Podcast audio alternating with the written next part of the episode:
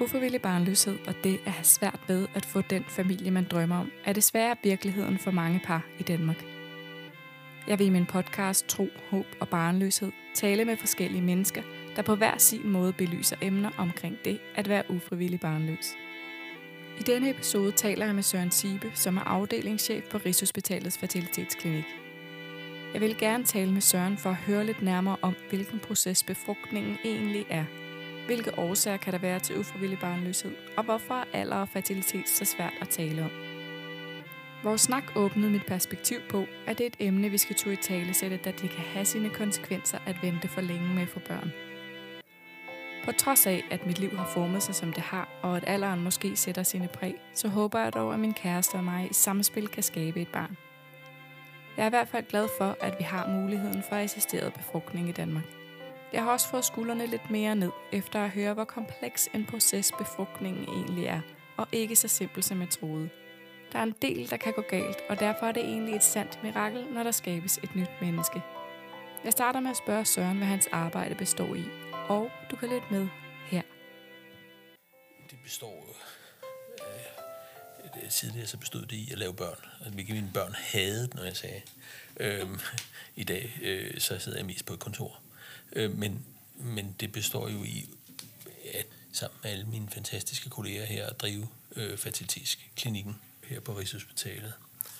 Og så er jeg i de senere år blevet tiltagende fokuseret på øh, forebyggelse af øh, reproduktive sygdomme, som handler om dårlig sædkvalitet, som handler om hormonelle forstyrrelser, som handler om øh, lukkede æggeleder som følge af klamydia, eller øh, vi behandler jo også patienter, som ikke har et decideret fertilitetsproblem, men hvor, øh, hvor de har nogle arvelige sygdomme i familien, som er meget, meget, meget alvorlige, og hvor vi så kan hjælpe med at fravælge de børn, eller de æg, der kan give børn, ophav til børn med de sygdomme, og så tilvælge dem, som kan gøre det uden. Øh, vi, kan, vi hjælper øh, par, hvor øh, HIV eller hepatitis øh, har spillet en rolle i deres liv. Øh, vi hjælper øh, par, som bliver infertile som følge af cancersygdom, hvor behandlingen for deres cancer ødelægger deres chance for at få børn. Vi, har en, vi hjælper par, hvor, hvor kvinden øh, aborterer øh, gang på gang øh, ufrivilligt. Øh, og så videre, så vi har det er et meget bred palette, øh, vi har nu, øh, af, hvor folk har facilitetsudfordringer af den ene eller den anden eller den tredje grund. Mange af vores kolleger med cancer, diabetes, hjertekarsygdom osv. arbejder jo øh, hårdt og dygtigt på at forebygge, øh, man får de sygdomme. Det har vi glemt på fertilitetsområdet, og det mener det er på høje tid, at vi kommer i gang med det og spiller vores rolle i forhold til at hjælpe folk til at kunne få børn, uden at skulle på et hospital. Øh, hver tiende barn i dag er lavet på et hospital. Øh, det er jo fuldstændig vanvittigt. Øh, og selvom vi kan hjælpe mange, så må vi jo også være ærlige og sige, at det er ikke den sjove måde at få børn på. Så, så vi skal have de tal ned, og vi skal hjælpe folk til selv at kunne lave de børn, de drømmer om. Øh, ikke kun børn, men at få de familier, de drømmer om. Jeg er interesseret i at høre Søren, hvor meget de forsker på det her område. Altså her på resultatet er det en af de helt store hjørnesten, vi har. Både forskning, øh, men ligevægtigt med behandling. Så vi har en masse forskning, i både i forhold til øh, årsagerne øh, til det, øh, nye teknikker til at, at, at øh, kunne behandle med grundforskning i forhold til en forståelse af, hvornår er et æg eller en sædcelle, øh, hvornår har det kompetencen til at kunne øh, give børn osv. Så, så, så, så vi forsker afsindelig meget og publicerer øh, afsindelig meget af den forskning.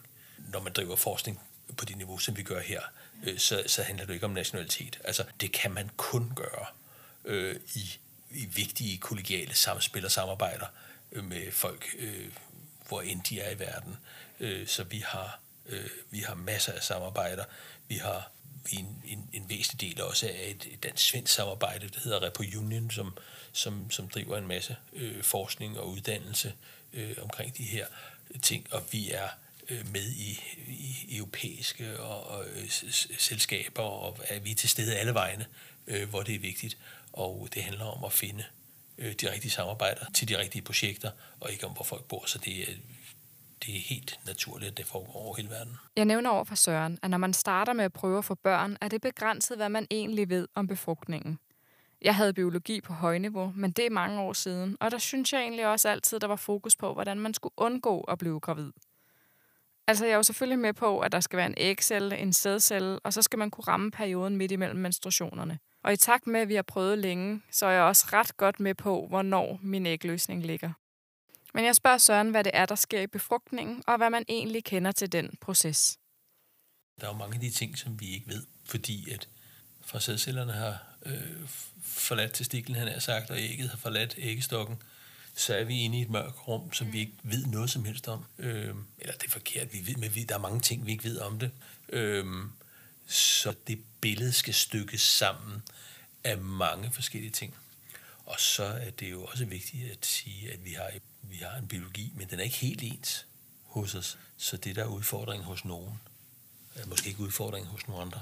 Og hvordan, hvordan diagnostiserer vi det? Vi, vi, vi kan tælle sædceller. Vi kan se, ser de nogenlunde ud, at de er bygget op på den måde, som vi ved, de skal være.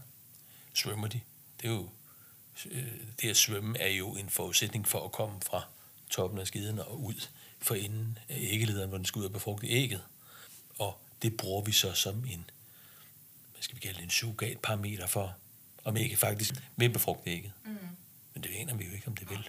Har det de proteiner i overfladen, som fusionerer og smelter sammen med æggets overflade, således at, at der faktisk at arvematerialet kan komme ind i ægget. Har de de kemikalier, der skal til for at aktivere ægget. Ægget skal aktiveres af sædcellen, og så videre.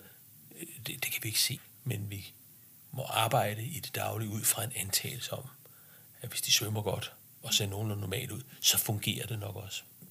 Det værste øh, sædceller ved, det er den slim, der er i livmorhalskanalen. Det er et enormt filter. Øh, så hvis man siger, øh, og, og, det, og der hvor ægget bliver befrugtet, det er ikke inde i livmoderen, den øh, sædcellen skal svømme gennem livmoderhalskanalen, hele vejen gennem livmoderen, ud i æggelederen, og helt ude for enden af æggelederen, det er derude, den møder sædcellen. Øh, eller Excel, undskyld. Øh, hvis, man, hvis nu vi siger, at øh, der i gennemsnit bliver deponeret ved et samleje 100 millioner sædceller øh, op i bunden af skiden, så skal de altså svømme op igennem den her slim, der er, hvor mange bliver filtreret fra øh, så skal de ud og lede i hele livmoren og videre ud i æggelederen. Og det er altså kun øh, nogle ganske få, 100, par hundrede, der ender ude i den ende af øh, æggelederen, hvor ægget er. Resten er enten ikke kommet igennem, eller er et andet sted. De er ude at lede, ikke? de er på jagt efter ægget. Øh, og blandt dem, så skal, altså husk en sædcelle er to tusindedel millimeter stor. Og en ægcelle er en tiendedel millimeter stor. Øh, så, så det er jo ikke bare sådan, at man siger, åh, oh, der er ægget, nu svømmer jeg derhen. De skal møde hinanden, og det er jo virkelig fantastisk, at det kan lade sig gøre. Og når de så møder ægget, så skal ægget mødes af en sædcelle, der kan befrugte det og udvikle sig hele vejen. Mm. Fordi øh, i det øjeblik, at æg, sædcellen er trængt ind i ægget, så lukker portene, så kommer der ikke, skal der ikke kunne komme andre sædceller derind. Men den sædcelle, som er kommet ind, den skal så også øh, ligesom kunne fuldføre opgaven. Øh, og der, øh, der, der, er mange, der er mange ting, der kan gå galt, og som forudsætter, at sædcellen er velfungerende, og ægget er velfungerende. Begge dele er modnet på den rigtige måde. Ikke bare, at de har kromosomerne, men de har også alle de andre dele af de mekanismer, øh, som det handler om. Det er en meget, meget kompliceret proces, øh, og, og alt skal være på plads og times, øh, for at det lykkes.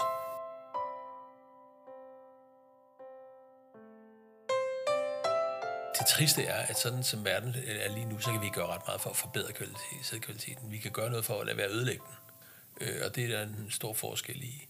Øh, noget af det, vi ved ødelægger siden, det er anabolske stivider og cannabis. Der er bare rigtig, rigtig, rigtig mange mænd, der synes, at store overarme og en lille fed er det bedste i verden. Øh, og så, man kan jo vente om at sige øh, til kvinderne, hvis I skal ud og finde en sød fyr, så lad være til dem med store overarme, og lad være til dem, der ryger massage, hvis I vil have børn.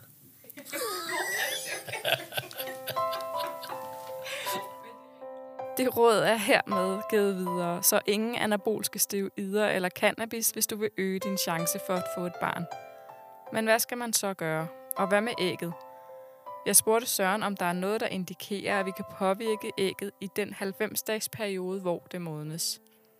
Øhm, det man skal huske, det er, der starter med at vokse æg hver dag. Og øhm, de er cirka, som du siger, tre måneder øh, på vej. De første to og en halv måned af de tre måneder, der kan vi ikke gøre noget som helst. Vi aner ikke, hvad det er, der driver det. Det er først de sidste 14 dage, at de hormoner, som vi arbejder med, kommer ind og virker. Før det så virker det, så kører det helt autonomt. Du kan ikke stanse det, du kan ikke påvirke det.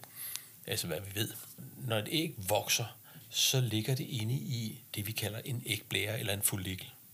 Der er ægget inde, og der er nogle andre celler derinde også. Og, øh, og i de, øh, de tre måneder, det går med at vokse og modne ægget, sikre, at ægget har de ting, de skal bruge, øh, at det er klart øh, til at blive befrugtet. Og der er en meget intens kommunikation øh, mellem granulosecellerne, cumuluscellerne, som de hedder, der ligger inde i folliklen sammen med ægget. De sidste 14 dage, så er der noget med hormonerne, der kommer ind øh, og styrer det. Og til sidst i det her udskillingsløb, så er der et æg, der overtager, og de andre går til grunden. Og det æg, altså det, der løsnes, det dominante æg, kalder man det.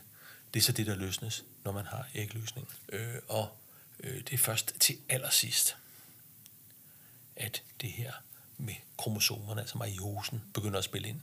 Øh, det er først i det øjeblik, at din hjerne sender signalet om ægløsning, så skilles, så skilles nogen af kromosomerne ud øh, til det, man kalder et lille poleme, øh, som også er en markør for modenheden. Øh, der er stadig for mange kromosomer inde i ægget, og, og det næste signal til at skille, skille dem op, det er, når sædcellen befrugter ægget. Så bliver de sidste overskydende for mange kromosomer, så bliver de også skilt ud, også i et polem, polem nummer to, således at ægget kommer ned og har kun det halve kromosomantal. Og når så sædcellen kommer med sine kromosomer, så får vi det fulde kromosomantal. Men det er til aller, aller sidst i det.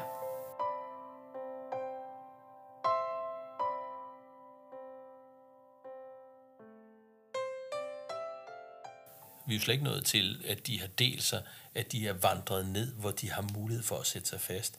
At de, når de kommer ned i livmoren, har den kommunikation med livmoren, som gør, at de faktisk sætter sig fast.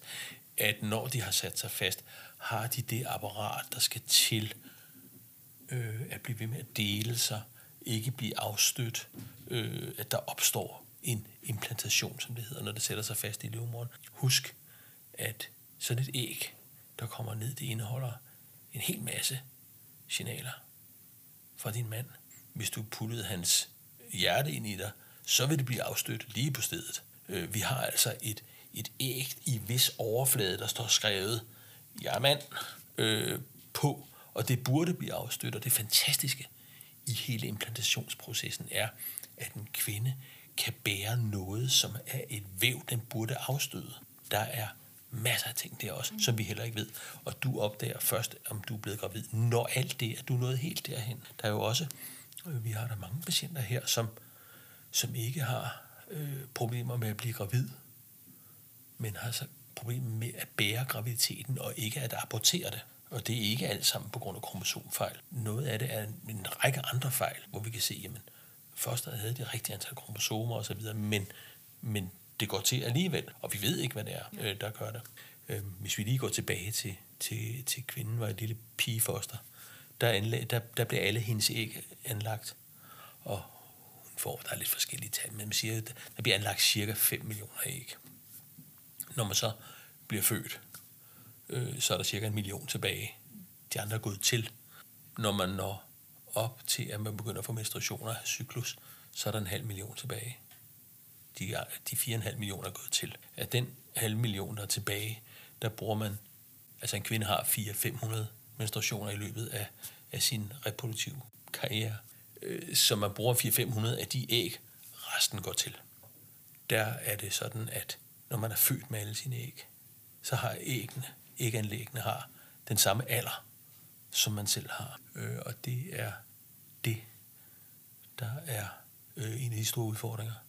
Fordi et 20 år gammelt æg virker væsentligt bedre end et 40 år gammelt æg. Og med sådan en grundbiologi, så er det jo nogle gange vanskeligt ligesom at sige, hvad er det ene? Hvornår er det bare vores biologi holde ud, blive ved? Og hvornår er det, at barnet ikke kommer, eller graviditeten ikke kommer et udtryk for, at, øh, at der er noget, der ikke virker helt, som det skal. Så det er en, en vanvittig kompliceret proces. Jeg er næsten blown away over, hvor mange processer der egentlig er i den her befrugtning.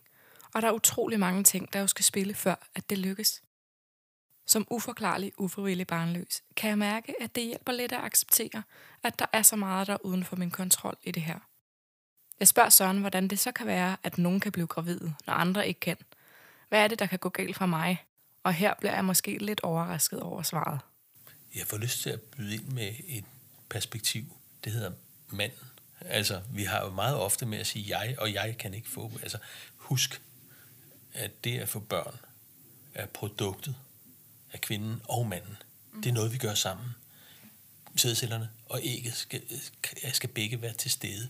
Og det vil sige, din chance for at blive gravid er summen, produktet af din fertilitet og din mands fertilitet. Øh, så derfor kan man ikke bryde det ned og sige mig. Man er helt nødt til at sige vi. Og dermed introducerer man også hele den der øh, sorte boks, der hedder, hvordan fungerer vores æg og vores sædceller sammen. Og du kan være stjernefertil, men hvis din mand har udfordringer med sine sædceller, så er din chance for at få børn stadig lav, eller påvirket i hvert fald. Ikke? Så, så hele den her vi-tanke omkring det er enormt essentielt, når vi taler om at få børn.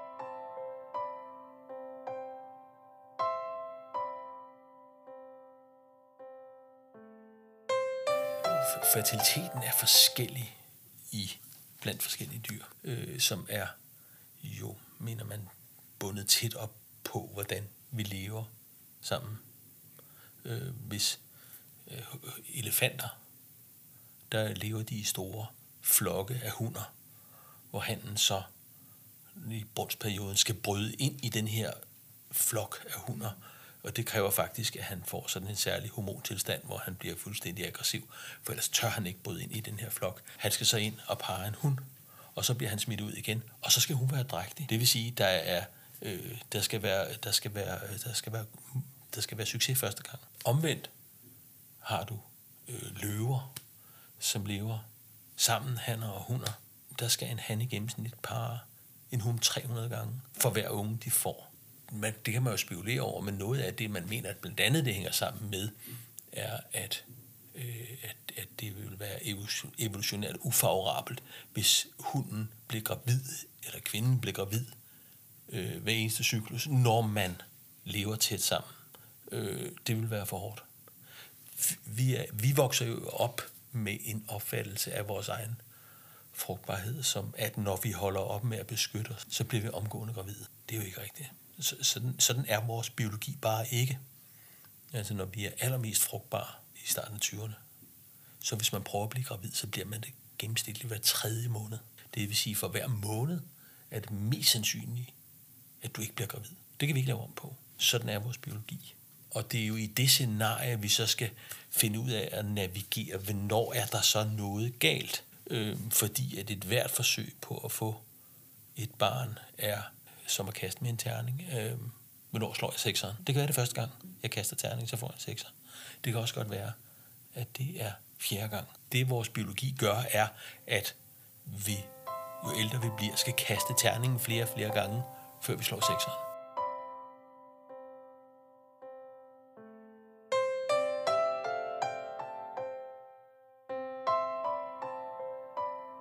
Jeg synes jo noget af det, som som jeg synes er rigtig vigtigt at formidle videre ud til hinanden, det er det der med, at vi er hinandens prognose. Altså, øh, der kører jo hele det her med frysetid. Hvor længe må fryse ikke opbevares, og forskelsbehandling, og jeg ved alle mulige ting og sager. Og jeg synes ikke rigtig, det giver mening, fordi vi er hinandens prognoser. Øh, så det er jo ikke et spørgsmål om, at jeg kan gøre noget, du ikke kan gøre. Eller omvendt. Altså, fordi at vi er afhængige af hinanden, hvis vi skal have børn vi kæmper jo også for ligesom at sige, jamen, her på klinikken er manden lige så meget vores patient som kvinden, for det er lige så vigtigt for manden og for børn. Nogle gange så tænker vi jo lidt på, på det at få børn som, som et tilvalg, vi tager, når det passer. Vi glemmer lidt, at det er jo en drift, der ligger inde i os. Det er jo, der er noget biologi, vi skal gøre vold på. De fleste af os, nogen har ikke det, nogen har ikke ønsket, men de fleste skal gøre vold på deres biologi, når de ikke får børn. Og, og derfor er det sådan, uden at begynde at give det religiøse overtoner, så er det, så er det jo det er, det er jo noget, der på nogen måder er større end os selv og vores eget valg. Og som vi, hvor vi må leve med, at vi er dyr, øh, der ikke kan bestemme alting selv. Og, det, og der har vi så nu mødt, efter årtiers indoktrinering om undgå, undgå, undgå, har vi nu mødt grænsen for vores biologi. Vi kan ikke trække den længere. Vi kan ikke lade som om, at hvis vi bare æder den grønne pille, så kan vi vente endnu længere. Det her, lige der, der går grænsen for vores biologi, når det kommer til det her for børn. Og derfor bliver vi nødt til at have den her vigtige samtale med hinanden om, øhm, nu kender vi grænsen. Hvordan navigerer vi så? Skal vi bakke lidt? At finde måder at gøre ting på, som gør, at vi ikke alle sammen skal ud til grænsen. Eller mange af os skal ud til grænsen. Og, og så kan man jo sige, hvis vi virkelig ønsker at forbedre det, så skal vi gøre noget helt andet. Så skal vi prøve at få vores børn tidligere. Jeg synes, det er vigtigt at fremhæve det, som Søren siger med, at jeg skal huske manden i det her. Jeg synes nemlig hurtigt, det kan blive kvinden, fordi det er hende, der tager medicinen, skal til undersøgelser osv. Og i disse coronatider har manden ikke måttet være med inde til konsultationen, hvilket jeg mener distancerer ham endnu mere fra projektet. Søren nævner, at vi skal få vores børn tidligere. Og jeg må ærligt indrømme, at jeg personligt bliver lidt provokeret, når vi snakker alder og fertilitet. Der er jo ikke noget, jeg heller vil gøre, end at spole tiden 10 år tilbage og møde Frederik der. Jeg kan bare ikke gøre mit liv om nu. Når snakken derfor kommer på alder og fertilitet, så kan jeg ikke lade være med at føle det som et slag i ansigtet. Det eneste, jeg kan gøre, er at leve så sundt som muligt, behandle min krop ordentligt og acceptere de valg, jeg har taget i mit liv. Når alt kommer til alt, så er der alligevel ikke mange ting, jeg vil gøre om. Hvis jeg flytter blikket op til et samfundsperspektiv derimod, så synes jeg, det er en utrolig vigtig snak at have. Vi har jo den typiske uddannelse, godt arbejde, måske hus, og så børn til sidst. Og hvis vi ikke taler om det, så kan det i sidste ende betyde, at vi i fremtiden også kan risikere, at generationerne efter os kan få sværere ved at få de børn, de drømmer om. Jeg spørger så om, om der er nogle konkrete forslag til, hvordan man kan begynde at gøre noget ved det, og hvor skal den snak tages? Det er jo, det er jo en svær snak, øhm, og det er jo paradoxalt, at den snak er så svær. Hvis vi på den anden side har lyst til at pille og rode og rave og ændre og manipulere med øh, æg eller sædceller, for at det kan virke senere. Altså, løsningen er i første omgang. Det oplagte svar er i første omgang. Lad os starte lidt tidligere. Det er det, vi er bygget til. Men er det ikke, er det ikke øh, skrækindjagende, at vi har så svært ved at have den samtale med hinanden, når det samtidig enstemmigt blandt dem, der har fået børn, siger, det er det vigtigste, der er sket i mit liv. Altså, at vi har så svært ved at tage samtalen om det vigtigste i livet. Det, det synes jeg er skrækindjagende. Det burde jo være det burde jo være den snak, der er den vigtige. Og så må vi lægge ovenpå, hvad vi kan, fordi hvis vi, altså, det vigtige i livet, det vigtigste i livet, det må være, det, må være det, der skal være fokus. Der er mange, der tror, at kvinder kan få børn til, de går i overgangsalderen. Kvinder er funktionelt infertile. Altså i for practical purpose kan de ikke få børn 10 år før man går i overgangsalderen. I Danmark går man i gennemsnit i overgangsalderen, når man er 2-53 øh, det passer jo med, at man ikke kan få børn fra man er en 2-43. Det ved vi godt. Det er sådan, der er chancerne jo ekstremt små øh, for det. Der er også nogen, der går i overgangsalderen, når de er 45. De kunne så ikke få børn, for de var 35. Problemet er, at man aner det først. Man aner det ikke. Man ved først bagefter, hvornår man gik i overgangsalderen. Og det er jo så øh, bare et, et, et lille practical tip, som vi jo også bruger. Man siger, jamen, gå ned og snakke med din mor. Mm. Øh, så sige, hvordan har vi kvinder i familien, har vi en historik med at gå lidt tidligt i overgangsalderen. Og hvis der er nogen, der har gjort det lidt tidligt, så skal man i hvert fald veje det ind i de prioriteringer, man foretager for sit eget liv. Sige, jamen det er en af dem, der skal øh, vejes ind i, hvor længe tør jeg vente. Noget af snakken er jo også, hvorfor har vi gjort det til, altså det der med at vente. Hvorfor prioriterer vi vente frem for at opfylde de drømme, vi har. Det ved jeg godt, det kan lyde meget naivt, men, de, men hvis vi kan svare på det, så kan vi også sætte ind nogle steder, som gør det muligt at, at opsøge sine drømme lidt tidligere. Og, og der er jo både strukturelle udfordringer, men der er også en hel masse historiefortælling, som, som lige skal genbesøges, og så sige, holder den stadig i dag. Jeg nævner over for Søren, at jeg umiddelbart ikke selv kunne forestille mig at få børn med min ekskæreste, da jeg var 20 år. Jeg havde selv et narrativ. Det var, at det var dyrt at få børn. Der var ikke plads til børn i lejligheden, og så var der de praktiske ting, der skulle styr på. Ingen af mine venner skulle have børn på det tidspunkt, så jeg ville være udenfor. Jeg vidste desuden, at min mor fik mig som 38-årig, så jeg tænkte, at det kunne jeg nok også godt. Vi snakker om flere ting, der kan være årsagen til, at vi ikke får børn tidligere. Og der er virkelig mange parametre, vi skal kigge på, hvis vi skal forstå det og dermed gøre noget ved det. I takt med den her snak bliver det tydeligere og tydeligere, at vi har skabt et samfund, der er bygget på at vente med at få børn, til at vi har alt på plads og er klar. Det er jo nærmest en ændring af hele vores kultur, hvis vi skal gøre noget ved det her. Vi har i, i Danmark og i Norden jo ret generøse forhold med barselsårlov og penge, mens man er på barsel osv. Alligevel har vi nøjagtigt det samme problem som andre steder. Og der tror jeg nogle gange, at vi er blevet lidt privilegieblinde, og at vi faktisk har flere muligheder, end vi tror. Vi skal jo hele tiden huske, selvom vi laver vanvittigt mange børn på fertilitetsklinikkerne, hver tiende barn bliver lavet på fertilitetsklinikkerne, så bliver de ni af de ti lavet udenfor. Øh, så det tyder jo ikke for mig på, at vi har et system, som er grundforkert. Øh, de fleste får heldigvis deres børn, men alt for mange gør det ikke. Så jeg tror mere, at vi skal over i, i adfærdsgaden og i de historier, vi fortæller hinanden.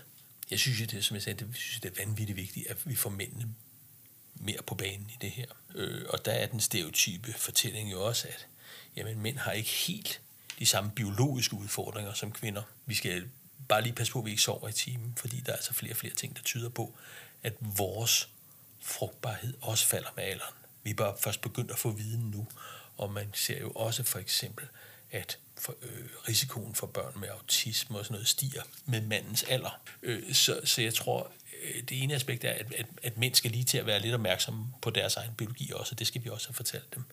Den anden del er, at, at det, som vi snakkede om lidt tidligere, det er jo meget svært at dele det op i, hvad mænd kan gøre og hvad kvinder kan gøre, fordi vi er hinandens prognose.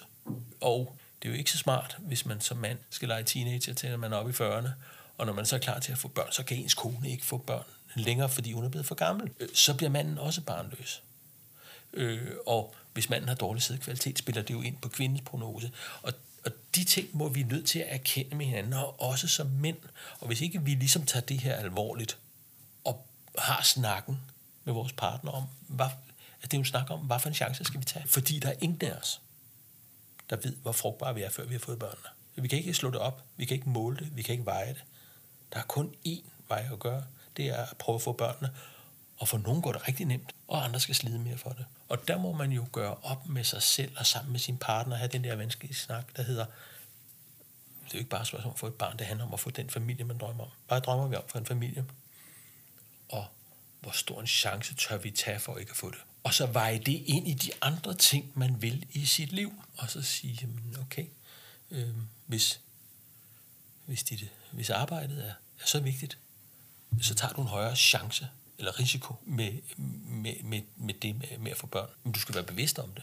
Så, så, så, så mænd er i den grad nødt til at melde sig ind i projektet på et tidligt tidspunkt, hvis de vil have børn. Og i, i Danmark, som det er nu, så bliver hver femte mand, i stedet mellem hver fjerde og hver femte mand, bliver aldrig far. Nogen få, fordi de ikke vil have børn.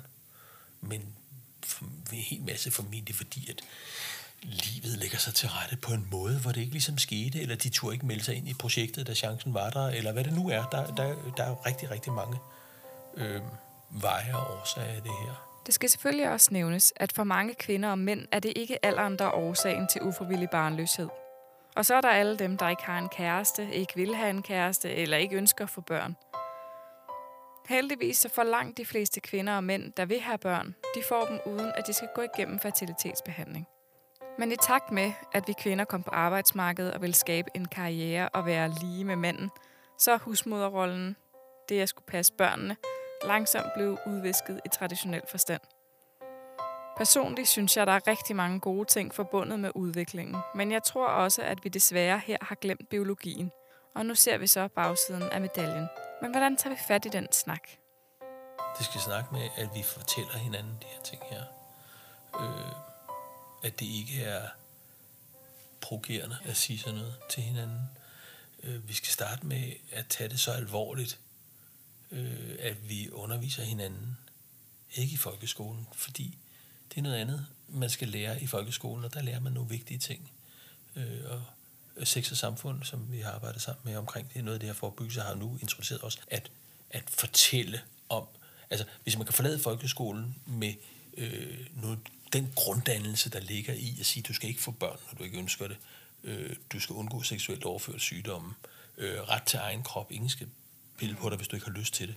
Det forlader, vi, det forlader man jo folkeskolen med den grunddannelse. Hvis man så kunne få en ting til, der bare hed, du kan ikke få børn hele livet, så har vi en grunddannelse omkring det, en, som vil spille ind i, hvordan måde vi opfatter verden og vores omgivelser, og hvordan vi skal agere på.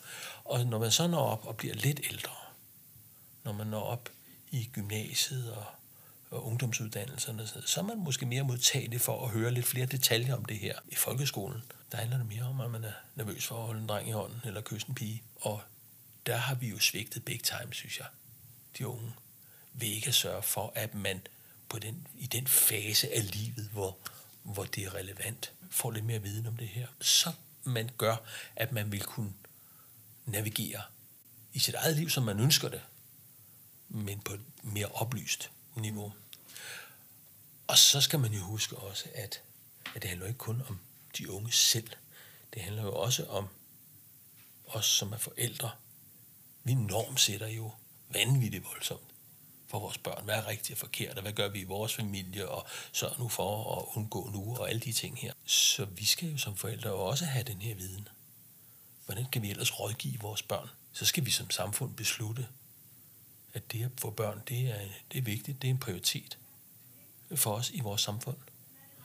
Øh, og der mangler vi jo i den grad også politiske signaler om, at det her, øh, det, øh, det støtter vi op om. Og der, så der er mange steder, vi kan sætte snakken ind. Hvor, hvor, hvor er erhvervslivet inde i det her?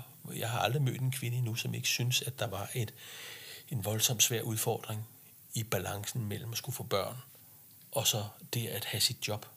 Den, må vi da, den snak må vi da have med hinanden. Øh, hvorfor skal kvinder føle sådan? Den, den, den, den skal vi have ud af ligningen. Det er jo lige så vigtigt for erhvervslivet, at vi får arbejdskraften i de kommende tider. Øh, så, så, så det er simpelthen det er alt, alt, alt for kortsigtet. Øh, den måde, man går til det øh, nu. Hvorfor, øh, hvorfor kommer mænd og kvinder forskelligt ud af det pensionsmæssigt, fordi de har fået børn sammen? Altså, det er da middelalderligt. Så hvorfor deler man ikke den pension, man i fællesskab har opsparet? Så kan det godt være, at man går lidt ned i pension, fordi man fik børn, men man får da i mindst ikke en forskel øh, som køn. Og så, altså, altså, der er, der er tonsvis af steder, vi øh, kan sætte ind. Der er masser af svære snakke, vi skal have øh, omkring det.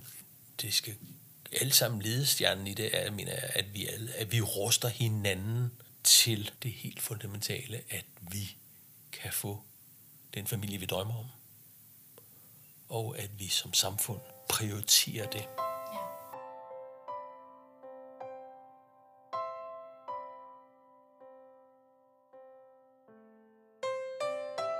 Der er jo også en trang eller en drift til at bibeholde det hele på hele tiden. Man skal have en rigtig god uddannelse. Man skal se knaldgodt ud. Man skal træne man skal have venindeaftener, man skal have kæreste weekender, man skal have skiferie, man skal bo lækkert, man skal have børn, de skal se rigtig godt ud, og opføre sig. Altså, nogle gange, så må vi også bare sige, at vi stiller, vi gør livet rigtig vanskeligt for os selv. Nogle gange, så kunne vi godt være en lille smule mere uambitiøse, eller hjælpe hinanden til at være det, fordi at, at, at, at det er jo sådan noget dynamik mellem, mellem, øh, mellem grupper her, og, og øh, hvor man tidligere brugte hvad ved jeg, 15 år på at få en uddannelse, finde, få nogle børn, få et sted at bo, øh, få et job osv., så, så har man nu presset det sammen til, at det skal overstås på, hvad ved jeg, fem år eller et eller andet, altså fra man er, fra man er 32 til man er 37, eller så, altså, øh, og det kan man jo ikke. Øh, og så må man jo også, leve med, at det kan godt være, at man ikke kan alle tingene på én gang. Det betyder ikke, at livet bliver dårligt. Det betyder, at det i perioder er lidt anderledes.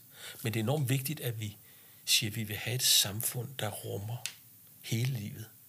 Vi har sådan en, arbejds, øh, sådan en arbejdstese, vi kalder et liv med liv. Vi skal sige til hinanden, at vi skal indrette vores samfund på en måde, så det kan rumme både det at få familie og børn, at man har venner, at man har fritidsinteresser, at man, og så videre. Og så kan det godt være, at, at balancen mellem de indbyrdes komponenter, livskvalitetskomponenter, de skrues lidt op og ned i forskellige faser af livet. Men, men vi skal hele tiden have et liv, der kan rumme det hele. Øh, ellers får vi ikke et liv med liv. Øh, hvad er det andet perspektiv i det? Får vi kun børn for os selv? Øh, ja, det gør vi jo langt hen ad vejen, men det betyder også noget for andre. Hvis ikke at øh, vi får de børn, der skal til for at holde vores velfærdssamfund kørende, så skal vi som minimum lave den model om, vi har den aftale, vi den der generationsaftale, vi har med hinanden om, at jeg har betalt for din uddannelse. Øh, nu siger jeg det bare helt banalt og karikeret. Jeg har betalt for din uddannelse, øh, i en forventning om, at du betaler for mig, når jeg skal på et plejehjem. Ikke? Vi har en, en, en aftale på tværs af generationer her. Og hvis ikke vi får børn nok som samfund til at løfte den aftale, så skal vi som minimum lave den om. Så kan godt være, at jeg ikke gider betale for din uddannelse for jeg er nødt til at gemme pengene til min egen alderdom. Altså det, det så banalt er det jo også, og det er jo selvfølgelig en tung en at have som ung par, der bare drømmer om et lille barn, at have den på skuldrene. Men, men, men vi kan jo ikke lade som om den ikke er der. Vi bliver nødt til at, vi er nødt til at aftale med hinanden. Det er også en del af perspektivet, og det er jo ikke, øh, det er jo ikke derfor, øh, man skal begynde at kysse på hinanden derhjemme lørdag aften, men, men den er med, og vi kan se også, øh, med, med, med det med at blive bedsteforældre, vi kan jo se også hos dem, der kommer her på fertilitetsklinikkerne, og som har sygdomme, reproduktive sygdomme, og den skyld og dårlig samvittighed, der følger med over både ikke at kunne gøre sin partner til forældre, og det gælder både mænd og kvinder, ikke? men også den dårlige samvittighed over ikke at kunne gøre sine forældre til bedste forældre. Der må vi jo erkende også midt i al vores individualitet og selvvalg osv., at vi alle sammen står på skuldrene af hinanden i det her.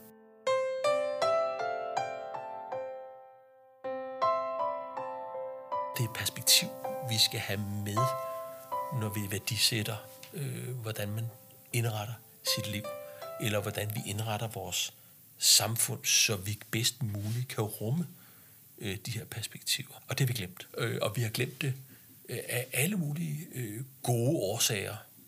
Jeg kender ikke dem alle sammen, men nogle af dem, altså nogle af de værdisæt, som vi ligesom i tale sætter, stammer jo tilbage fra, fra min bedstemors tid. Altså hvis en kvinde bliver gravid uden for ægteskabet, øh, så bliver hun aldrig gift. Øh, hun kunne ikke få en uddannelse, hun kunne ikke få... Altså det var virkelig alvorligt for kvinder dengang. Og kvinder var vanvittigt afhængige af mænd økonomisk, der førte til min mors generation, hvor man sagde, kvinder skal tjene deres egne penge. Helt rigtigt. Og, og, og, og, og, og, men en konsekvens af, hvordan det var på min bedstemors tid. Og øh, den selvstændighed og arbejdsmarked, alt som jo er fantastisk positiv, at det er sket. I den har vi glemt at medtænke vores biologi. Og så vi har gjort det for en masse gode grunde, men, men, men, men der var en, en regning, der fulgte med, som vi ikke har været opmærksom på. Og der er tiden kommet nu til, at vi siger, okay, hvordan kan vi bibeholde alle de gode og de vigtige ting, mens vi i fællesskab samler regningen op og siger, hvordan løser vi så det? Min fornemmelse er, at der er en masse politikere, som er godt og grundigt bekymret over det her, men som jo også er lidt, hvad skal vi kalde det, handlingslammet, fordi at hvis man som politiker bevæger sig ind på det her felt, så kommer folkedommen omgående. Staten skal fandme ikke bestemme over, hvornår vi skal have børn osv. Altså en retorik og en lyst til at diskutere det, som jeg ikke synes er fair. Jeg spørger Søren, om han har nogle konkrete forslag til, hvordan man kan begynde at gøre noget ved dette. Og hvor skal denne snak tages? Altså, jeg, jeg så jo gerne, at vi, at vi lavede et organisation, hvor vi, hvor vi gik nu sammen med nogle mennesker, som kunne gå os i forhold til at italesætte det og prøve at sparke debatten i gang. Hvis alle så ville byde ind i det, øh, det kunne være rigtig, rigtig spændende. Det tror jeg, vi kunne komme langt med. Men, men vi må også sige til hinanden, at det er en snak, der skal tages alle steder. Det er en snak, der skal tages mellem unge. Øh, der vil have familie med hinanden. Det er en snak, der skal tages mellem forældre og børn. Det er en snak, der skal tages mellem arbejdsgiver og arbejdstagere. Det er en snak, der skal tages mellem politikere og befolkningen. Og, altså, det er på alle niveauer, og vi kan det er så svært, at vi kan kun ændre det, hvis vi alle sammen er villige til at indgå i den debat. Hvis vi er villige til at indgå i den. Også med et lidt åben sind. Fordi vi skal aflive nogle myter og nogle forestillinger, som vi er vokset op med, og som er sådan noget grundfjeld inde i os. Der skal vi anerkende alle de gode ting, der har ført til, at vi har de her problemer, og sige, dem vil vi bibeholde. Men men vi bliver nødt til, at, at, at, bivirkningerne ved det, er vi nødt til at gøre noget ved. Vi er nødt til at være helt bevidste om, at hvad der er vigtigt for dig, er måske ikke det samme, der er vigtigt for mig, og derfor skal vi navigere i vores eget liv. Det vi skal gøre, det er, at vi skal give hinanden værktøjerne og frirummet til at navigere på den måde, som hver enkelt synes er vigtigt. Øh, så man træffer så godt et valg, som man nu kan. Og hvis det involverer børn, så skal der være plads til det. Hvis man vælger, at man ikke vil have børn, så er der selvfølgelig også plads til det. Det er bare de færreste, der siger, at jeg skal ikke have børn. Jeg spørger Søren, hvad der i Danmark bliver gjort for at sætte den her debat i gang. Øh, jamen, der, der, der bliver jo ikke gjort ret meget, synes jeg. Øh, vi er nogle stykker. Jeg råber op øh, i en grad, min kone siger, kan du ikke snart sige noget nyt? Øh, og det er jo det skræmmende ved det her, det er, at selvom vi siger det om og om og om og om igen, så går der ikke en dag, hvor jeg ikke møder folk, som siger, det har jeg aldrig hørt før. Og derfor synes jeg, at vi skulle opfordre hinanden til, at vi får taget hånd og greb på det her, at vi får snakken, at vi er villige til at høre det. For det er jo også sådan, at nogle gange, når vi, når vi siger det her, så, så mødes vi jo ikke kun med jubelscener. Øh, der er jo også folk, der bliver kede af det og vrede, og, og, og, og, og så reagerer, fordi vi pirker rundt i et sår, øh, som, som, som sidder inde i mange, øh, der er lige i den her situation mm. nu. Og så siger, jamen, hvad fanden vil du have, jeg skal gøre? Jeg har jo ikke fundet en kæreste. Jeg kan ikke. Nej, det kan du ikke. Øh, og, og, og der skal vi jo balancere, øh, Øh, og det er jo ikke for at gøre dem vrede, men vi bliver jo også nødt til at sige, jamen, men der er også nogen, der er 10-15 år yngre end dig, som vi måske kan hjælpe til ikke at ende i samme situation. Og så må vi, så skal vi sige, jamen vi skal, øh, derfra hvor jeg sidder, så skal, det, så skal der indsatsen stå på tre ben. Altså vi skal forebygge det, vi skal informere hinanden, vi skal tale om det her, så, så få som muligt rammes af det. Vi skal forske, så vi får bedre viden om årsagerne. Både sådan biologi og æg og sædceller, men også øh, adfærd og hvordan vi vil lytte, eller hvorfor vi ikke lytter, eller hvordan det skal fortælles til unge mennesker. Øh, hvordan taler vi om det her øh, på en måde, så, så det bliver modtaget i, i, på den rigtige måde. Og så skal vi selvfølgelig have et godt behandlingstilbud til dem, der bliver ramt af de her sygdomme, øh, så vi kan hjælpe dem og det skal gå hånd i hånd, de tre spor. Men, men vi bliver nødt til at insistere på, at vi kan have samtalen om det, også selvom det er svært. Og så skal vi til gengæld sætte al vores viden og kundskab og empati ind på dem, som er nødt til at komme på en klinik for at få børn. Hvis du sidder med en følelse af at være blevet lidt provokeret i forhold til alder og fertilitet, så er du ikke alene – jeg hørte engang en lydbog om, hvordan jeg kunne forberede min krop på en graviditet. 3 minutter og 42 sekunder inde i bogen blev jeg nødt til at slukke for den. Jeg havde kun hørt om, hvordan jeg som 35-årig kun har 10% tilbage af mine æg af dårligere og dårligere kvalitet. Personligt synes jeg, det er så hårdt at høre, da det gør mig modløs og trist. Jeg ved ikke, om jeg ville have fået børn, hvis det var, at jeg havde vidst, hvad jeg ved nu. Men jeg ved i hvert fald, at det ikke er noget, der overhovedet er blevet i talesat, da jeg var yngre. Det er derfor, det er frustrerende for mig at tale om. Og det gør mig ked af det, fordi det betyder noget. Ikke nok med, at jeg aldrig ved, om vi kan skabe en familie, så er jeg også konstant tvivlende på, om jeg er kvinde nok. Og nu er jeg måske også for gammel til at få børn. Jeg har dog efter snakken med Søren forstået, at det her er noget, der skal i tale sættes, så vi forhåbentlig kan præge de kommende generationer. Vi skal gøre det for vores samfund, hvor vi skal lave børn nok til, at de kan passe på os, når vi bliver gamle. Og ikke mindst for alle de kvinder og mænd, der måske vil kunne få deres børn, uden at de skulle gå igennem fertilitetsbehandling. Næste uge taler jeg med Jule Grønbæk Walls, der har skrevet bogen Vi får aldrig et barn. Det er en roman, der handler om Karoline og Christian, der er i fertilitetsbehandling. Romanen er baseret på Julies egne oplevelser, da de gik igennem fertilitetsbehandling. Da jeg læste Julius roman, var det første gang, at jeg kunne se, hvor mange situationer jeg er i, hvor det at være ufrivillig barnløs spiller en stor rolle. Jeg kunne så meget spejle mig i hovedpersonen, og jeg følte nærmest, at Julie skrev om mig. Jeg glæder mig til at dykke ned i Julies bog sammen med hende. Den får mine varmeste anbefalinger, og jeg håber, I vil lytte med.